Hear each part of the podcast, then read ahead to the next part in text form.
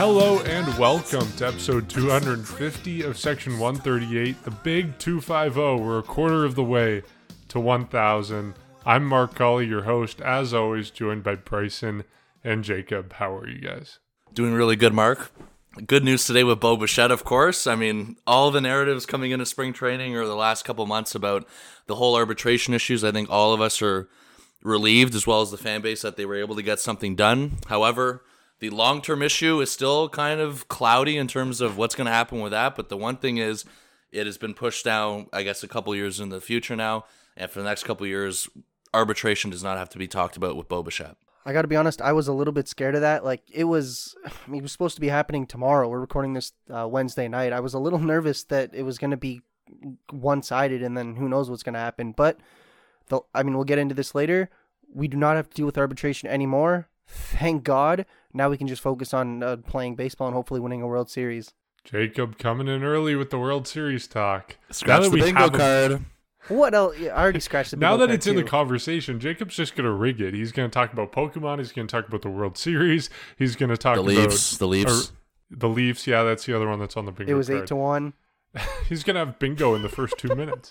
Um, okay. Well, yes, we're here to talk about Bo Bichette, the Blue Jays, and him agreeing to right now just a reported three-year deal to avoid arbitration, to avoid going to that arbitration hearing. They buy out all three years of his arbitration, taking him all the way to free agency with the Blue Jays. Um, yeah, this is a big deal. At least it seems like that from our perspective. We were here just a couple weeks ago talking about how this arbitration hearing could really negatively impact the relationship between the Blue Jays and Bo Bichette. And instead, we come to the conversation we're having today, the day before his original arbitration hearing was scheduled.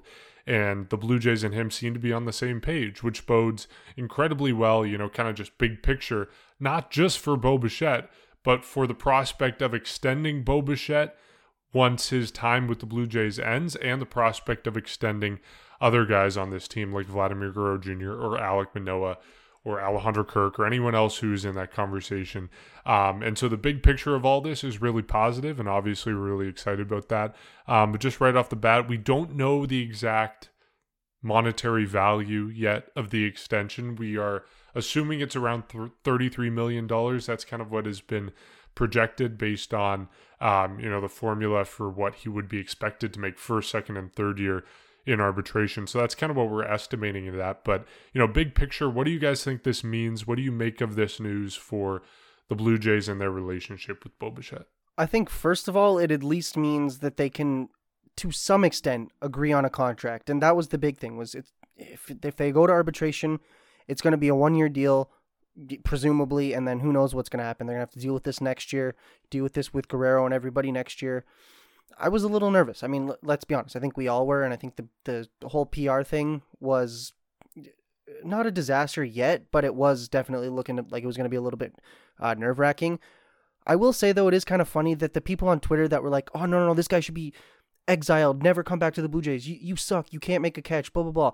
Basically, the people that were trashing Bo Bichette are now saying, "Oh, thank God he's here for the next three seasons." And I think that just shows how polarizing this fan base is. And I don't know. It's basically it's whenever the fans want to hate on a guy, they hate on him, and then the contract comes and they're like, "Oh no, no it's okay. We we actually don't really care. He's a good player. We want him on the team." But regardless, I think it is overall a good sign. The only thing that I will be a little bit nerv- nervous about going into the future is why was it just a three year contract? Now, I understand why you don't want to necessarily lock him up for eight to 15 years, if you will, like a massive extension right now. But we now have to redo this. Like, yeah, the arbitration is completely bought out, but now you have to re sign him if you want to keep him. You still have to re sign Guerrero, Manoah, all these players. And I know that's opening a can of worms that we're not necessarily going to be diving into just yet, but that's still something we need to consider is that he is here for the next three seasons, but you still need to now re go through this whole process later. And whether that is a good thing or a bad thing, I mean, time will tell at this point, but at least we can guarantee that he will be a Blue Jay f- for the next three seasons unless something else happens. He's traded, which I really don't think is going to happen. But uh, as of right now, I think it's. I'm trying to think of the best way to put it. It's almost as if it's like you're putting duct tape over something where like water's coming out and you're just trying to stop the bleeding or like a band aid. they're stopping the bleeding, stopping Bo Bichette from having any type of, or the, him and management from having some type of big PR disaster. But you still you still have bigger issues that will eventually need to be figured out, and they will unless Blue Jays want to lose him for nothing, which I highly doubt will happen. But for now, it's a good sign. All we can really do now is focus on playing baseball. Great Scott, Jacob. You going after the fan base for criticizing Bo Bichette at the beginning of this process. But you know what? I guess at the end of the day, like you said, this is something that is now, I guess, officially on hold for a bit. And um, as much as you were talking about three years and all that, of course, as much as you question that, I think it's fairly obvious to why this was done. And not only was it obviously buying out the arbitration years, but it is obviously setting him up to go to the open market at the end of the 2025 season, which would be uh, the 2026 offseason. So while it's important to acknowledge that he will still be a free agent and this still isn't completely solved, this helps with the bigger picture down the road uh, when it comes to trying to make a deal. You didn't want to go to arbitration and then potentially dealing with this two more times because this was year one out of year three, uh, or three eligible times he would have been eligible for arbitration.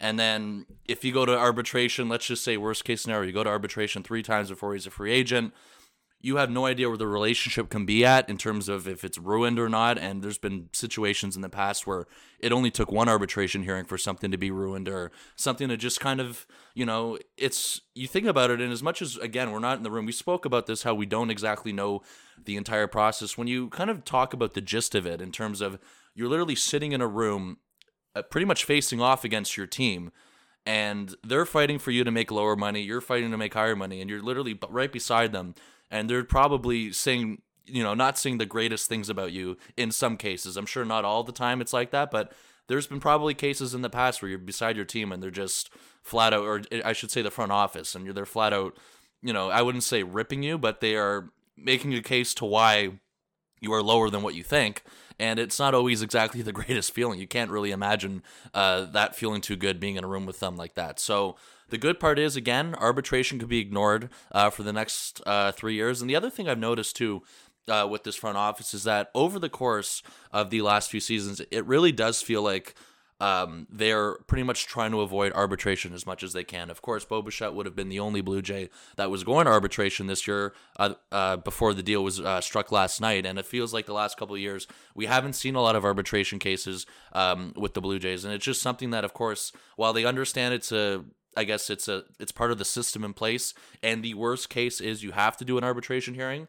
Every effort to avoid that um, is definitely exercised. And again, this is another point in, or proving that case is that they were working with Bo Bichette, and the feeling was obviously mutual for this to get done because I don't think Bo Bichette wanted to do arbitration either. And that's the part where you pretty much have a couple years of security now where you're making set salary. I know, Mark, you mentioned that it's going to be reportedly around the $33 million range. We haven't gotten the official announcement yet. So he can pretty much have that time now to focus on baseball. And I also do wonder with this is the second um, offseason now where there was a little bit of a dispute. There was a dispute before this deal was struck, which is why they were going arbitration. There was a dispute last year with the salary renewal situation. These next three or two to three years now that Bo Bichette has, because of that disagreement with the front office in terms of value or in terms of, I guess, what he thinks he's worth, this further gives him the opportunity now to prove himself even more to the front office. And what I mean by prove himself, I mean specifically on defense. And of course, as much as his 2022 numbers looked great, pretty much that was due to the hot streak he had at the end of the summer and then September. Because before that, we know how inconsistent it was. We know the numbers were down. Him now, he gets a chance to prove himself at defense, improve at defense, be more consistent at the plate perhaps that's a that's the best part for him. And of course, the Jays would then get confidence, and perhaps they can strike a long term deal done. I don't think that's out of the question that there's ever a chance for an extension. I it's it's way too early to tell what his I guess aspirations are at the end of 2025. And then I just look at other situations around baseball, knowing that this was the largest gap. Um, I believe Kyle Tucker and the Houston Astros have the exact same gap that the Jays and Bichette had, which was seven and a half to five million dollars and they have to go to arbitration. They're they did not reach a deal. They're going to arbitration. If you had to choose which situation you'd be in, I think everyone would really perhaps choose the Blue Jays side in terms of being in Bo, uh, position rather than being the Houston Astros having to deal with Kyle Tucker. So it also, you know, you wonder, Jacob, you touched on it a bit. for the front office standpoint, perhaps this also gives them time to focus on getting an extension done with Vladimir Guerrero Jr. rather than having only to worry about him, knowing that Bo Bichette, you can deal with that in a couple years when the time's right. Now you can solely focus on potentially getting something done with Vladimir Guerrero Jr. Um, it's it's just really good news to think about this. And the other thing too is the last thing is that as much as we talk about how it's kind of a short term thing, this is still quite a long time. This is three seasons. Like we can't ignore that. That's still a significant amount of time, and that gives them three opportunities to get a crack at the World Series because we know that they're built to do or to try and do it, and we know that they have the talent to do it. It's just a matter of it all coming together when the um, when it matters most.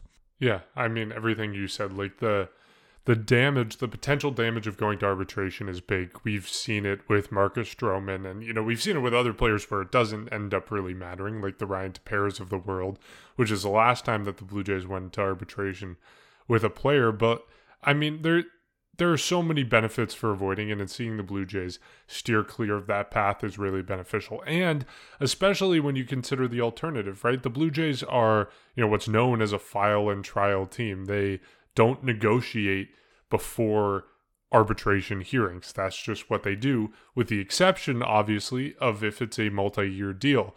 And that's what the Blue Jays and Bo Bichette came to this year. So to see them make that progress, I think is really encouraging. The fact that it is kind of enough that they are close enough in belief of what he's worth to come together to realize that you know the fight in arbitration is not worth it they can get past it they can get a three year deal put it to the side and just worry about playing and winning for the next three years i think it's enormous um i guess the question to you guys is the bigger picture like is there do you guys think this bodes well for Vladimir Guerrero Jr. or for Bo Bichette to get extended or for Alec Manoah to get an extension or whoever it may be? Like, Bryson, I know you mentioned like maybe this gives them more capacity to negotiate with Vladdy or Bo in the future.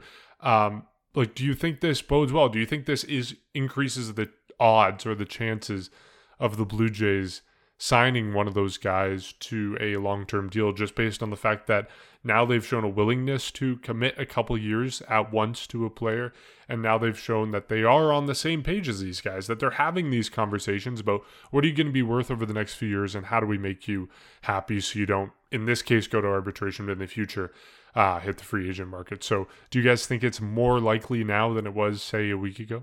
I think it's complicated because on one hand, this management has made big signings. Like, look, they just gave seven years to Jose Berrios, which kicks in now. Like that's that contract kicks in now. Springer six years, uh, Gausman five years, Ryu four years. Like th- they are not unwilling to sign players. It's just, I think, I think in this situation it might make it a little bit better, specifically with Bo Bichette.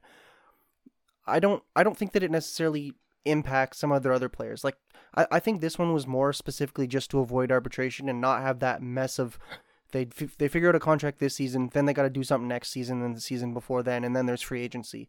I think if there's guys like Vladdy, like Manoah, like other players, like even you know Dalton Varsho, he hasn't even played a game yet, but he's eventually going to hit arbitration with the Blue Jays. Like I think it proves that they're at least willing to to make those types of contracts where if they need to just get their way through to free agency, they'll do it. But when it comes to guys that they don't need to do that for, and when it's they sign everybody else, I think that those other players will definitely sign long term. And I say that, and we still haven't seen it. I mean, it is getting a little nerve wracking. And I think one of our episodes within the last month or so, I said that if by the end of 2023, if there's a big player that isn't signed long term, like Vladdy, like Manoah, etc., then I'm going to be a little bit concerned. But I don't think that that this whole Bo Bichette thing necessarily impacts that. I think that if basically like they have the the rest of the offseason to sign someone, which I don't really think they're going to give Vladdy an extension right now, but once the season ends, and I know that's looking forward quite a ways away, like we're only in February right now, but once we get to that point of the year, I do think that they'll they'll make an effort to go and sign these players like Guerrero, who you know who is going to be you know arbitration again. Like I I really think that the players like that will sign some type of long term deal going into the future. And who knows? I think that it's with this management, it, it's it is weird because like they do sign these big contracts, but then they'll also just only do three years or only do arbitration or not do anything and trade a player like Teoscar or like Lourdes where they didn't think that they were going to re-sign them. But when it comes to these cornerstones of your franchise, and we've seen this all throughout baseball, Wander Franco got that huge contract. We're seeing it even even the established stars like Mike Trout getting that huge contract a couple years back or whenever it was. I think if you have a, a player that is borderline generational talent or at least generational in terms of your franchise, they're going to go and lock them up. And so when it comes to just the future of the, the key and, and like most key pieces of this team, like Guerrero, like Manoah, I wouldn't be surprised if they just go and, and sign them long term at the end of the year. Yeah, I, I don't know if I'm totally with you on Alec Manoah being done right away. I just I look at the clock on him. He isn't even our, our arbitration eligible till 2025. Like he still has a couple years until you have to worry about that. But of course, that is something that you are eventually gonna have to address. Another thing, or another player that we haven't mentioned yet, who, I mean, this is somebody that they're gonna have to take care of as early as next year or see what happens. Is that's Matt Chapman. I mean, and they did the similar approach what you were talking about, Jacob. They uh, they took away the arbitration and then uh, they basically signed him through this year because he was technically arbitration eligible this season, and then of course the Jays got the extension done last offseason, but he's going to be on the open market unless there's some sort of extension uh, by spring training. So I just I thought about it when I said it earlier that now that you can you basically push Bo Bichette for in the future you have Vladimir Guerrero Jr. you can focus on because that's always the guy that I thought, and I think I believe we're all in agreement here. Or maybe your percent your percentages have decreased a bit, but that's always been the guy that I've thought is the first contract that's going to be handed out to. And with Bo Bichette, it's still for me, it's very difficult to understand what it's going to be like at the end. Like, I don't want to say it's a lock. He's not going to, you know, sign an extension. He's going to go to the open market. I I probably right now from what we know, because it's so unclear, is I'd probably put it 50 50 down the middle, as I don't know. But that's something, or a risk, or whatever. That Those are odds clearly that the Jays are willing to deal with when the time comes. And until then, you can maintain a good relationship with them rather than, I guess, putting things on the brink of a disaster because there was lots of talk about that from the fan base. I'm not saying it was accurate, but just a lot of people were talking about it, and you touched on it earlier, Jacob, at the beginning of the episode with all the slander and all that. So the fact that they can focus now, or at least I think, um, you know, and I and I think the percentage of a Vladimir Guerrero, uh, Jr. extension is a lot higher than 50%. I still think this is something that they're going to get done, and I just like how they push this forward so they can focus on him. They can focus on Matt Chapman. And of course, basically, when they have to, I guess, deal with Bo Bichette, then that's when you have to deal with Alec Manoah as well because of, I guess, the clock I was talking about in terms of him being arbitration eligible in 2025. Or perhaps that's something they deal with quickly before Bo Bichette. It just gives them a little bit more flexibility when you're having the a good problem here, when you have a lot of talent and you got to find uh, ways to pretty much spread the money elsewhere. And for Bo Bichette, too, as I touched on earlier about him proving himself defensively and all that, he gets more opportunities to do that now. And you just look around the contracts, I mean, for short for shortstops uh, all across the league. And we've seen a ton this offseason. We saw a ton last offseason. You know, guys that come to mind are Corey Seager, Trey Turner, who got it this season. Xander Bogaerts got another one. Carlos Correa, as much as he signed with three different teams, he eventually got paid. Dansby Swanson got paid. And then, of course, Javier Baez and Trevor Story got paid um, last year. And you just look at their average salary in in terms of making pretty much at least twenty five million dollars a year for all those guys. Bo Bichette is in for a hefty payday uh, if he remains at shortstop and he can clean up uh, defensively. Because if he can't clean it up defensively, then the conversations about the whole second base thing kind of pop up again. And if he goes to second base. I don't think it's as guaranteed he makes a deal that big compared to what these shortstops have made. So that's why I think it's a win-win. And I do think that it increases their odds of maintaining that relationship, working on an extension or at least trying to get an extension done, as well as working on an extension with a guy like Vladimir Guerrero Jr. And of course, focusing on the short term issue with the guy that's going to hit the open market next year, and that's Matt Chapman. Yeah, everything you just said. Like, I do think the odds of extending these guys is a little bit greater now, just because the Blue Jays have shown a willingness to have that discussion. Like, we really haven't heard much from Vladimir Guerrero Jr. or Bo Bichette or from any reporter or team statement or whatever about these conversations happening. But I think the fact that they have now had this conversation with Bo Bichette and his agent opens the door a little bit to seeing what happens in the future. And so I think that's a good sign. And so I think the odds have increased that these conversations are at least going to be happening now. Um, I do think I, I think you're a bit too confident on Vladdy. I will say, Bo or, or Bo Bryson. Bo. I think you're a bit too confident on uh, the Blue Jays signing him long term because to me, I think the odds are probably 50 50 for Vladimir Guerrero Jr. And then I think For Bo Bichette, it's maybe I don't know, 35%, 40% odds that the Blue Jays sign him long term. Um, and then the other thing I'll disagree with you on is the fact that I think the Blue Jays should endeavor on signing Alec Manoah now. Um, we had this conversation when we were talking about Vladdy and Bo. The template, at least by the team that's leading the way in extensions, the Atlanta Braves, is get these guys early.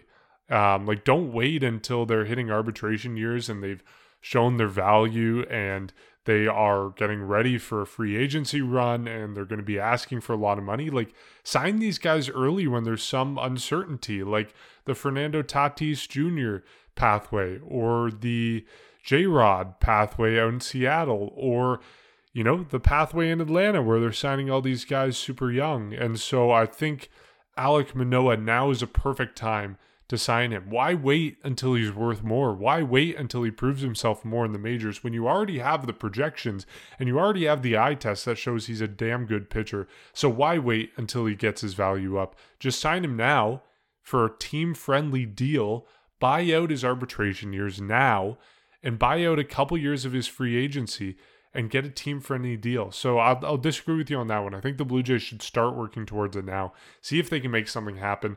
Obviously, the ship has kind of sailed this year, this off season, because we know a lot of players don't like to discuss this type of thing in season. So you probably have to wait until next off season to get something done. But go for it. Like, why wait until he hits arbitration or wait until he has one or two years left before free agency to make a deal happen? I say go for it now. Maybe it's lower on the priority list because of Chapman, like you mentioned, but I think it should be at least be a conversation that the Blue Jays are having now because he's only going to get more pricey the longer you wait.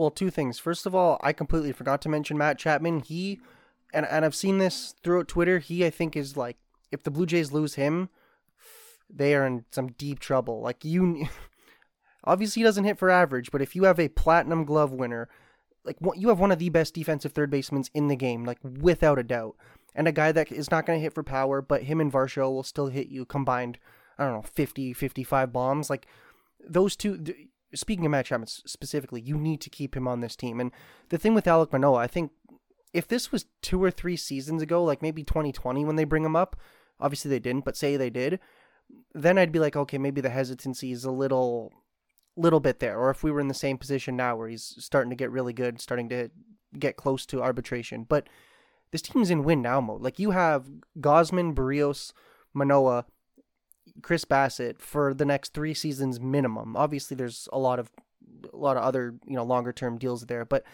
your rotation pretty much is set for at least the next three years, probably four or five if you can keep him here. Like this team, when they're in win now mode and you have superstars on your team, I think you gotta like this is perfect timing here. You you have the chance to win and you have the players that can potentially keep you winning for the next four or five seasons. So I think that you gotta you gotta bring Alec Manoah in at least medium term. Like I'm not saying offer him a ten year contract, although you know maybe maybe they do that and that ends up being a genius move. But give him four or five ish six seasons. Maybe six is too much, but you know what I mean. Like give him a medium ish size contract. Keep him on this team best case, he becomes one of the best Blue Jay pitchers ever and helps them win win a championship. Worst case, I don't know. Things, you know what I mean? Like things could completely go sideways. But I think that if you're in win now mode, you got to lock up your guys that are going to help you win now till you think that they they can't or until you think the team will not be at least winning now. Yeah, I, I got a completely uh, different viewpoint from you guys, and I just I look at it and I understand what both of you are saying, but really the only counter that I really have for that is you look at what they're dealing with now, and we talked about Bo Bichette, we talked about Vladimir Guerrero Jr.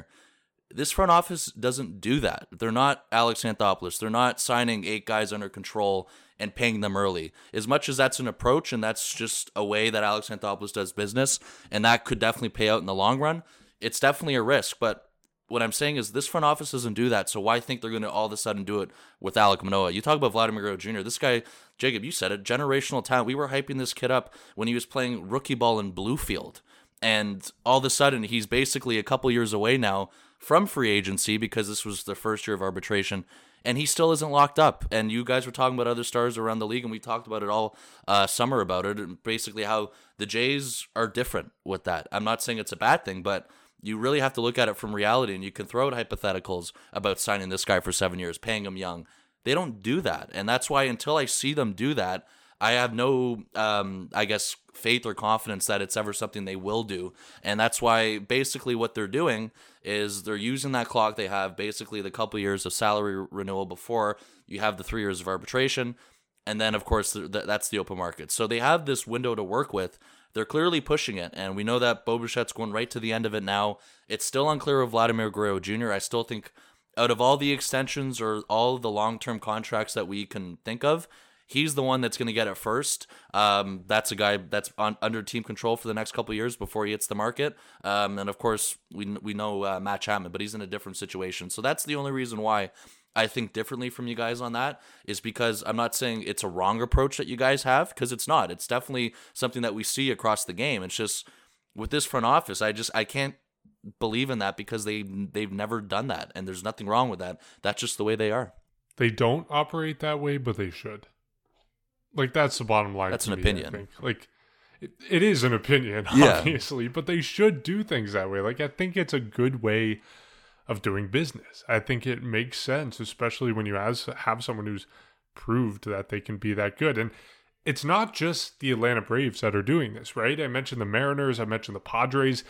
Wander Franco and the Tampa Bay Rays got into the action a little bit. So, like, you see really smart teams all around baseball making these same decisions to spend this money and a heck of a lot of money, right? We're talking more than $200 million for a lot of these guys, and they're making the decision to spend that money now.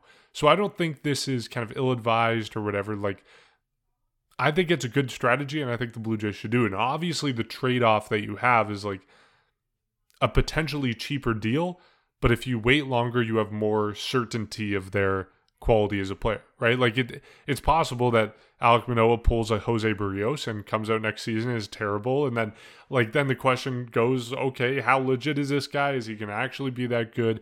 So like that's a trade off that you have, and that's probably the reason why the Blue Jays have for waiting for a lot of these guys. But I don't know. I just think a lot of the smart people around baseball, including I think the smartest team in baseball and some of the smartest minds in baseball in the Tampa Bay Rays are doing the exact same thing with Wander Franco. They gave him a lot of money really early in his MLB career, and I don't see a reason why the Blue Jays shouldn't do the same thing. Um, I don't know if I, either of you have closing thoughts on that. I just I'll just echo what you're saying. Like it does make sense. I mean, you think about it. We talked about Guerrero being like that number one prospect, and he was the number one prospect in all of baseball when he came up. Obviously, has he been number one prospect material since then? Not really, but uh, well, he's had flashes of it, but he's not been crazy. He's not. He's not been, as Mark called him, the second coming of Christ. uh, Unfortunately, but um, you look at like when they were If I rebuilding. remember like, uh, correctly, that quote was used as fans expecting him to be the second coming of Yes, Christ yes. and him being a letdown. so the chosen one. Yeah, no, I just I love that quote. I think about it more often than I'm going to admit here. But uh, when they were rebuilding, it was getting Guerrero, Bichette, Biggio, unfortunately not really panning out. But then they had Manoah doing well.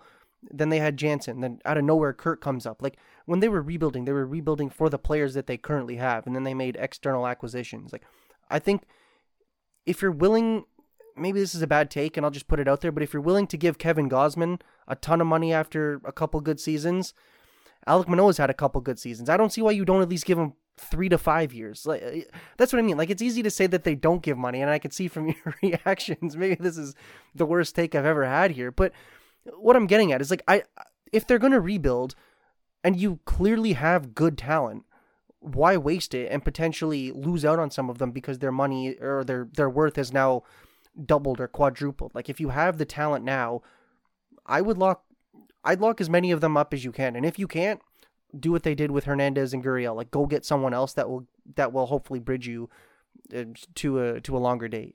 Yeah, I, I just I can't look at the the similar I guess the comparison you made just because of the clock. Like Kevin Gausman was a free agent who's gone through all of that process in terms of that window before you know the team control window is what I'm trying to say. So you know I just I don't you know as much as you can argue it is a risk um, that they are waiting on this, and I just I I've seen how this front office has operated over the last couple years. We all have, and I mean, they went from villains when they came in here, and all of a sudden, when this team began got competitive, they've been making some really good moves, and that's why, like, if you were gonna tell me that Mark Shapiro was gonna let Vladimir Guerrero Jr. walk just like that, like, you, you can't even sell me on the idea that he'd let that happen. That's why I'm just I am obviously the most optimistic one with the Vladimir Guerrero Jr. extension, and I truly believe as much. And Mark Shapiro has been talking a lot the last couple days, and I was going to actually ask you guys if you think this ties into it. I mean, you saw his piece with the Toronto Sun. I think it was with Rob Longley, and he was basically saying about how you know this team needs to win. We have expectations for them to win. We also connected the dots of the moves they made in the offseason, and Mark Shapiro hinted at, uh, sorry, hinted at it a little bit in terms of you know accountability seriousness i, I don't want to quote him uh, quote for quote because i don't have it in front of me but he addressed that a little bit uh, in terms of what he said with rob longley so maybe this is also them waiting to commit to these guys because they want to see them win and the fact of the matter is they've come short the last couple of years which they have but they have gotten they've gotten better and this is really another season where they have a legitimate shot at making a good run in the postseason. And we feel like those needs were addressed this past offseason in terms of the bullpen and everything like that. But maybe that's also part of their approach. They need to wait, they need to see them earn it rather than being gifted a $300 million contract and then you're going in a motorcycle accident and then you're getting suspended for PEDs like Fernando Tatis Jr. was or Julio Rodriguez who doesn't even, or had Whoa, less whoa, than a year. He just he just had a, a worm infection.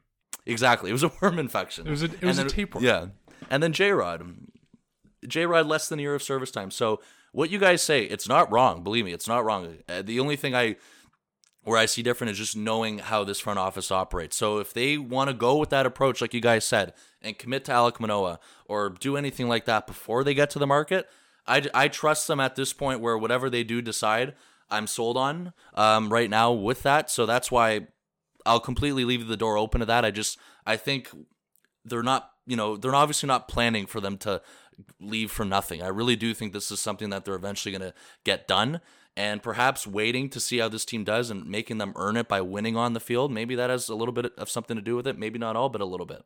And to be honest, it seems like the approach that this team is taking instead of extending is trading these guys with a year of service time left. Like that's what we saw with Teo and that's what we saw with Lourdes. So that might be their philosophy, you know.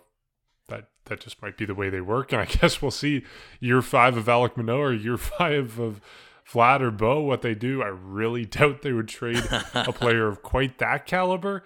But we'll see. I mean, uh, the door is open to anything at this point. Um, okay, let's talk a little bit about spring training, and specifically, let's talk about the broadcasts. Um, Sportsnet announced today that they're going to have television broadcasts of every single one of the Blue Jays 16 home games, and they're going to have select coverage of road games to be announced at a later date.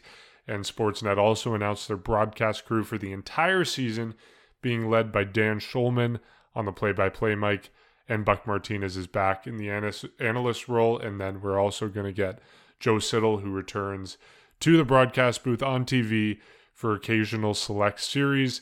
We've got Hazel May and Arden Zwelling as sideline reporters. Arash Madani appears to be out of the Blue Jays broadcast crew. I know some people are really happy about that. That seems to be the general consensus on Twitter. Bryson, you're trying your best to keep a straight face. to be honest, I don't really care. It's Hazel May or for me. Anyone else, I'm going to be disappointed watching the broadcast. I don't know if you guys feel the same way. Uh, radio is Ben Wagner. Solo call, once again, I'm disappointed in Sportsnet for not giving him someone to bounce off of because the broadcast quality improves so much when he has someone in the booth. Not to knock Ben Wagner, he's fantastic at his job. And then to round out the crew, they've got the Blue Jays central staff, which stays the exact same as it was last year. They have Jamie Campbell in the lead chair. They have Joe Siddall, who's filling in, and then they have Caleb Joseph as the one player who's filling in and offering some analysis as well. Um, and I'm very proud that I did off all of that off of memory. So I deserve a medal for that. Um, okay. The Arden was Arden Zwelling Rashmandani conversation. You guys have at it. I gave my opinion. First of all, I gotta congratulate you because I genuinely thought you were reading that out like completely off of. I'm a professional. It well, it was well done. It was well done. no, that was really good. Oh man, but oh, so one more thing before I talk about the Arash Madani thing. I'm going to admit this because I thought it was hilarious. When I looked at that graphic, I swore it was Bradley Zimmer, not Caleb Joseph. I don't know why. I, I saw another joke where people were asking if like Caleb Joseph was going to wear his un- like his Blue Jays uniform on the desk because I guess Sportsnet, doesn't have a staff picture of him. Not yet of him. Yeah, they just included his Blue Jays headshot in there. I was like, what? there were lots of jokes. So I thought it was Zimmer. People Oh, had fun gosh. with that. Yeah. Mm. No, okay. So f- I hate to rip on a guy because I don't inherently hate Arash Madani, but there's only so many times I can hear. What does this mean? How does it feel in an interview? like it's, it, like I'm laughing because it's eh, it's not nice, but it's like there's only so many times you can hear that. And I don't I, I don't mind anybody else else's Bryson's losing it over here, but I don't mind anybody else. I, I like who they have. Arash Madani, like I'm sure he'll find work somewhere else, but it. I like who they have. I, I'm I'm confident in who they have. I think it's honestly a very well-rounded crew, and I have honestly no problems with it. To be clear, Arash Madani is not leaving Sportsnet. He's still Yeah. employed by Sportsnet. Yeah. Right now, he's in Arizona for the Super Bowl. So, like, he's still got a job. He's just Pretty good gig. taking a step back from Jay's broadcast. Yeah, that's what I was gonna make sure, unless I, there was something that I was missing. But look, yeah, I'm not, I'm not for ripping on a guy for losing a role in a particular area, and of course that that seems to be the case where um, Sportsnet decided to go in a different direction or change things up beside Hazel May because, of course, she's the best at what she does with that. And the odd time it's somebody else stepping in, that's why last year it was Arash Madani at times, but there were also some times too where Arden Zwelling uh, got a chance to also fill in a few times too. So I think he also was on the radio a couple times. Mark, I know you're the biggest Yeah. radio guy out of all of us, so I will say. I, Yeah, I he- also He You filled in on the radio as well, as well as Ben Yeah. Nicholson Smith was also on the radio a little bit. They And kind of Caleb Joseph, too. Cast. And Caleb Yeah. Joseph. I just I agree with you on that one though. I was kind of disappointed that you know I feel like the uh, 590 really took the biggest hit in terms of the pandemic, and really I think at the beginning of the year Ben Wagner wasn't even traveling, so it kind of loosened up as the year went on. It just for me, yeah, I also agree with that. I was just disappointed they didn't really kind of fulfill that or you know get it back to where it was before the pandemic. But other than that, I guess with the Arden Zwelling thing, look, I I like Arden Zwelling as well. I think he does great stuff for Sportsnet, and the different roles he was in last year, he seemed to really do a good job on that. So good for him for getting that role. And I'm not here to bash anybody, but it is going to be a little bit of a different. You know, it's a little. I'll say this in terms of my preference, with no disrespect. I find it a little refreshing that it's going to be somebody else stepping in the role with Hazel May. And I will say this, of course, we all love Joe Siddall. We've, I think we've spoken about him so many times about how good he is on the desk. And then the odd time where Buck is on a break or Dan Shulman's on a break, whatever it is, he can step in, travel with the road trip or whatever, be at a homestand, and he he has great insight because he also used to be in the radio booth. So that's my other highlight. Uh, of course, the notable highlight: Buck Martinez is back for a full season, thank goodness.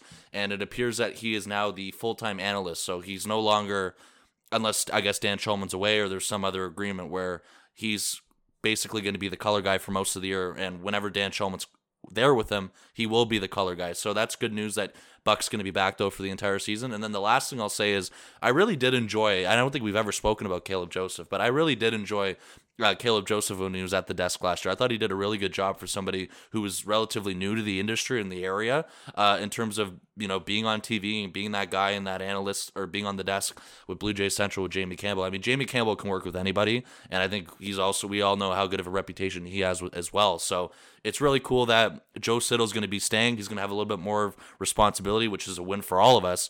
And then Caleb Joseph, who I thought did really well he's officially slotted in now as a guy at the desk. I really enjoyed his insight and basically his take. So I think that this broadcast team heading into this year, it's it looks really solid on paper, and I'm really excited to. I guess with the content because I thought Sportsnet and they always have done a really good job with Blue Jays content. Just one thing quickly. How come, like, we're talking about the radio? I'm surprised Rash didn't just translate there. Like, I know it's not as easy as that, but I don't think he doesn't have experience doing it. He's I don't, that wouldn't go well on Twitter. I don't. Yeah, I would just like to see too. him. You know what I mean? Like, you, you never want to see somebody leave. Like, I do genuinely enjoy everybody I see there. It's just, it like you said, it is a little bit refreshing.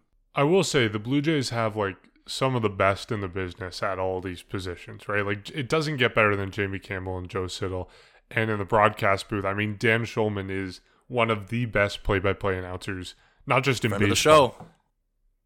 He is a friend of the show, but he's not just the best in baseball. He's the best in North American sports. Like ESPN, World Series radio, college hoops in the States. Like, it doesn't get better than Dan Shulman. He is top of the top of the top. And so we're really, really lucky to get him for what appears this year to be, if not 162, pretty darn close to it. And then, of course, Hazel May, I think, like, again, it doesn't get any better than that. I think she is the best in the business of being a sideline reporter. And, you know, anytime, no knock against Arden or Arash, but anytime she's not on the broadcast, I think the broadcast suffers just because she is so exceptional at what she does. So, yeah, we're really lucky to be able to watch this crew day in and day out. And the only complaint I have is Sportsnet not backing the radio product a little bit more. I know I'm probably one of the rare people who actually does listen to the radio, but you know, when you're out and about, you pull it up on your phone, you're listening in the car. It's disappointing that it's just Ben Wagner. It makes the broadcast suffer a little bit. So I'm disappointed about that. But it is what it is, and we're still pretty darn lucky with what they have on the TV side of things. Um, okay. I think the last thing we have to talk about quickly is a question that we got from one of our listeners. Naden is coming through again with another amazing question. They ask, Who are you most excited to watch during spring training? Um, I've got a clear answer for this. I don't need much discussion on this one. For me, it is far and away Dalton Varsho. Uh, I think and having a new guy on the team is always very exciting to just figure out what he's about, right? We've never seen this guy play. We've seen the highlights, sure, but like just learning what his swing is like, how he approaches things in the outfield, what he's like on the base pass. Like to me, the new kids on the block is the most exciting part of spring training. Getting to watch those guys, getting to know them a little bit, what the dynamic is like in the clubhouse, getting our first interviews and quotes with him. Um, I'm really excited to see him in action, and I'm curious who you guys pick as the most exciting player to watch, or the guy you're most excited to watch in spring training. Well, I was going to say Varsho for those same reasons, but I'm also going to say Jose Berrios because we all know what he needs to do. Seven year extension starts this season. ERA was terrible last season. He has a big, big season coming up, and, and I think that spring training will be a big indicator of has the offseason work paid off. And I know obviously still's got to play the season, but I, I'm looking forward to see what's what what version of Jose Berrios are we getting? Are we getting the 2022 version, or are we getting basically the other version, which is the the much better and much more durable Berrios? That's your ace, Jacob. And I mean, I don't know how many times we've hinted at it, and we're going to say it again in the official prediction. That's the X factor for this rotation this year. But in terms of excitement, um, I was actually I'm glad that none of you took my answer, and then this kind of coincides a bit with Sportsnet's uh, Sportsnet's announcement because as much as they pretty much finalized the broadcast team, they also confirmed that all 16 home games are going to be televised, and of course, there's also going to be some road games that are televised. So we're going to see a lot of this team uh, in spring training. Varsho is a really good. It's actually a really good answer. I didn't even think of that one, but it makes sense about how he's the new guy, and we really gonna get we're gonna get a good sense of him defensively.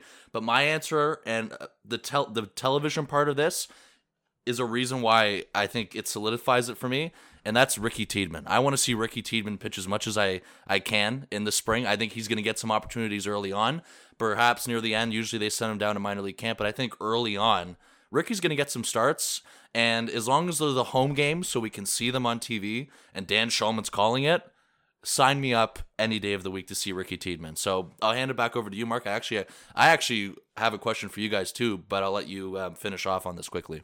Well, I don't have any finishing thoughts. Only that you'll be able to listen to all of these games with only uh, one guy on the broadcast, unfortunately, but you will be able to hear it. And I think it's. I don't think Sportsnet always.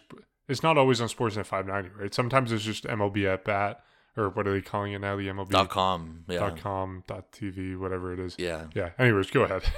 Well, I was just yeah, I was I just found something interesting. Uh, February yesterday actually, and it was basically a piece from the Athletic in terms of I I know you saw this, Mark.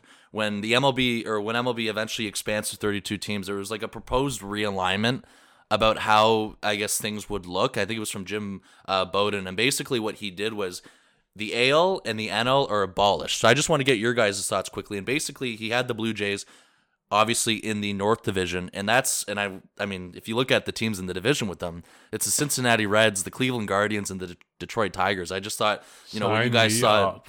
in terms Sign of that, yeah. up. And then the I think the expansion teams I think he listed were Charlotte and Nashville, but basically when that happens, a complete reform of the alignment. I mean, I think we would all uh, sign up for that. And I think it would be, I think it'd be pretty cool though to see that type of change as well through all of baseball. I don't know what you guys thought. I absolutely love it with every bone in my body. I've been calling for this for I don't know since 2017, 2018. This league needs 32 teams. You might hate when I say that there should be 15, 16 teams. I was going to say 15, but I don't know why, but there should be 16 teams in the playoffs. I like the way the NBA does it. Obviously it wouldn't be this way, but I 32 teams needs to be the way it is. And if that's your division, Blue Jays might be the Raptors when they were in their prime. Like they'll be winning that division absolutely like every single season. like uh, Look but, at you ending things off on a hot note. Holy No, but like realistically, I think this would first of all, I think that the way that the schedule is now, where you play every team is good, is a lot better than the one last year. But this realignment, it to me, I think it would be a lot better for the game, and it it would be just I think more entertaining not to see the same few teams for twenty straight seasons. The only downside to this, I think, is that you lose some of the rivalries. Like you, yes, you're playing non-exciting teams. Like what was it? it was Cleveland, Cincinnati, and Detroit. Yeah, like to be honest, like if any of those teams come to the Rogers Center this season, like you're just kind of, eh, what's next? Like who are we playing next week? Like it gets rid of the Yankees. It get as much as the schedule, the ease of competition is a lot easier they're not exciting teams. I will say though, under this alignment, I think I saw it was what it was the Yankees, the Mets, the Red Sox, and the Phillies. I think were yes, all put in one division, and that would be entertaining. That would be must-watch television every night. So I would say like. You, you lose the entertainment aspect, you gain the competitive edge. So I don't know, it's a trade off, but I, I would not complain. And I assume under this, you'd also be getting more um, equal scheduling, kind of like what we have this year, where it's less against your division rivals and more just against the entire league. So I don't know. Fun hypotheticals. And the Athletic also had a great series previewing kind of the four most likely cities to get an expansion team with Montreal. What was it? Montreal, Las Vegas, Portland, and Nashville, I think. That's a great series if you want to learn more about, you know, some of those cities that are involved.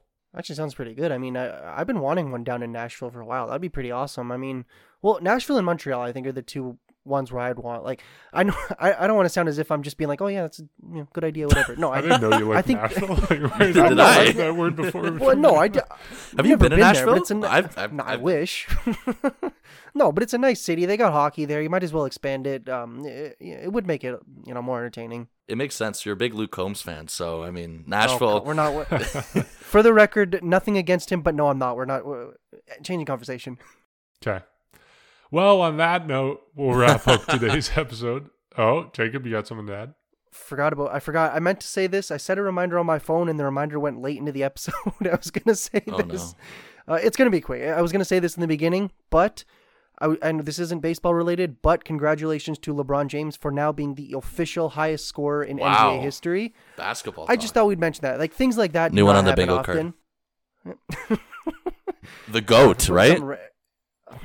Top two. We're not. Congratulations. We're not opening that can of worms. We are not opening. Episode. Yes, no. But top two player. Congratulations. Saw that on TV live. Definitely was an amazing moment. Okay, and in that on that totally non Blue Jays related note, we'll wrap up for this week. This is officially the last week in more than nine months that we won't have baseball. We got pitchers and catchers reporting in a week, right?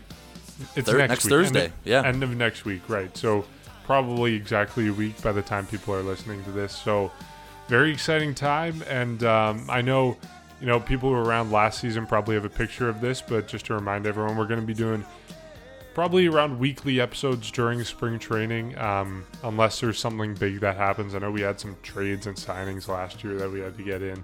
Um, and then right before the season starts, we'll be doing a preview episode with our predictions for 2023. We'll be predicting everything, you know, roster, over unders, who's going to lead the team in war, which Jacob will presumably mess up again. How many home runs Vladdy will have, those sorts of questions, and of course the Blue Jays' final record. And then we're off to the races. We're doing episodes after every single series of the regular season, um, and uh, we can't wait. It's going to be a great season, but we still got a bit to go until then. Spring training, pitchers and catchers reporting next week. The only thing I'll plug this week is our Buy Me a Coffee page. You can find it on our social media. The link is at our link tree, which is linktree slash section 138 pod. Go check it out. We appreciate anything you can give. And with that, we'll catch you next time.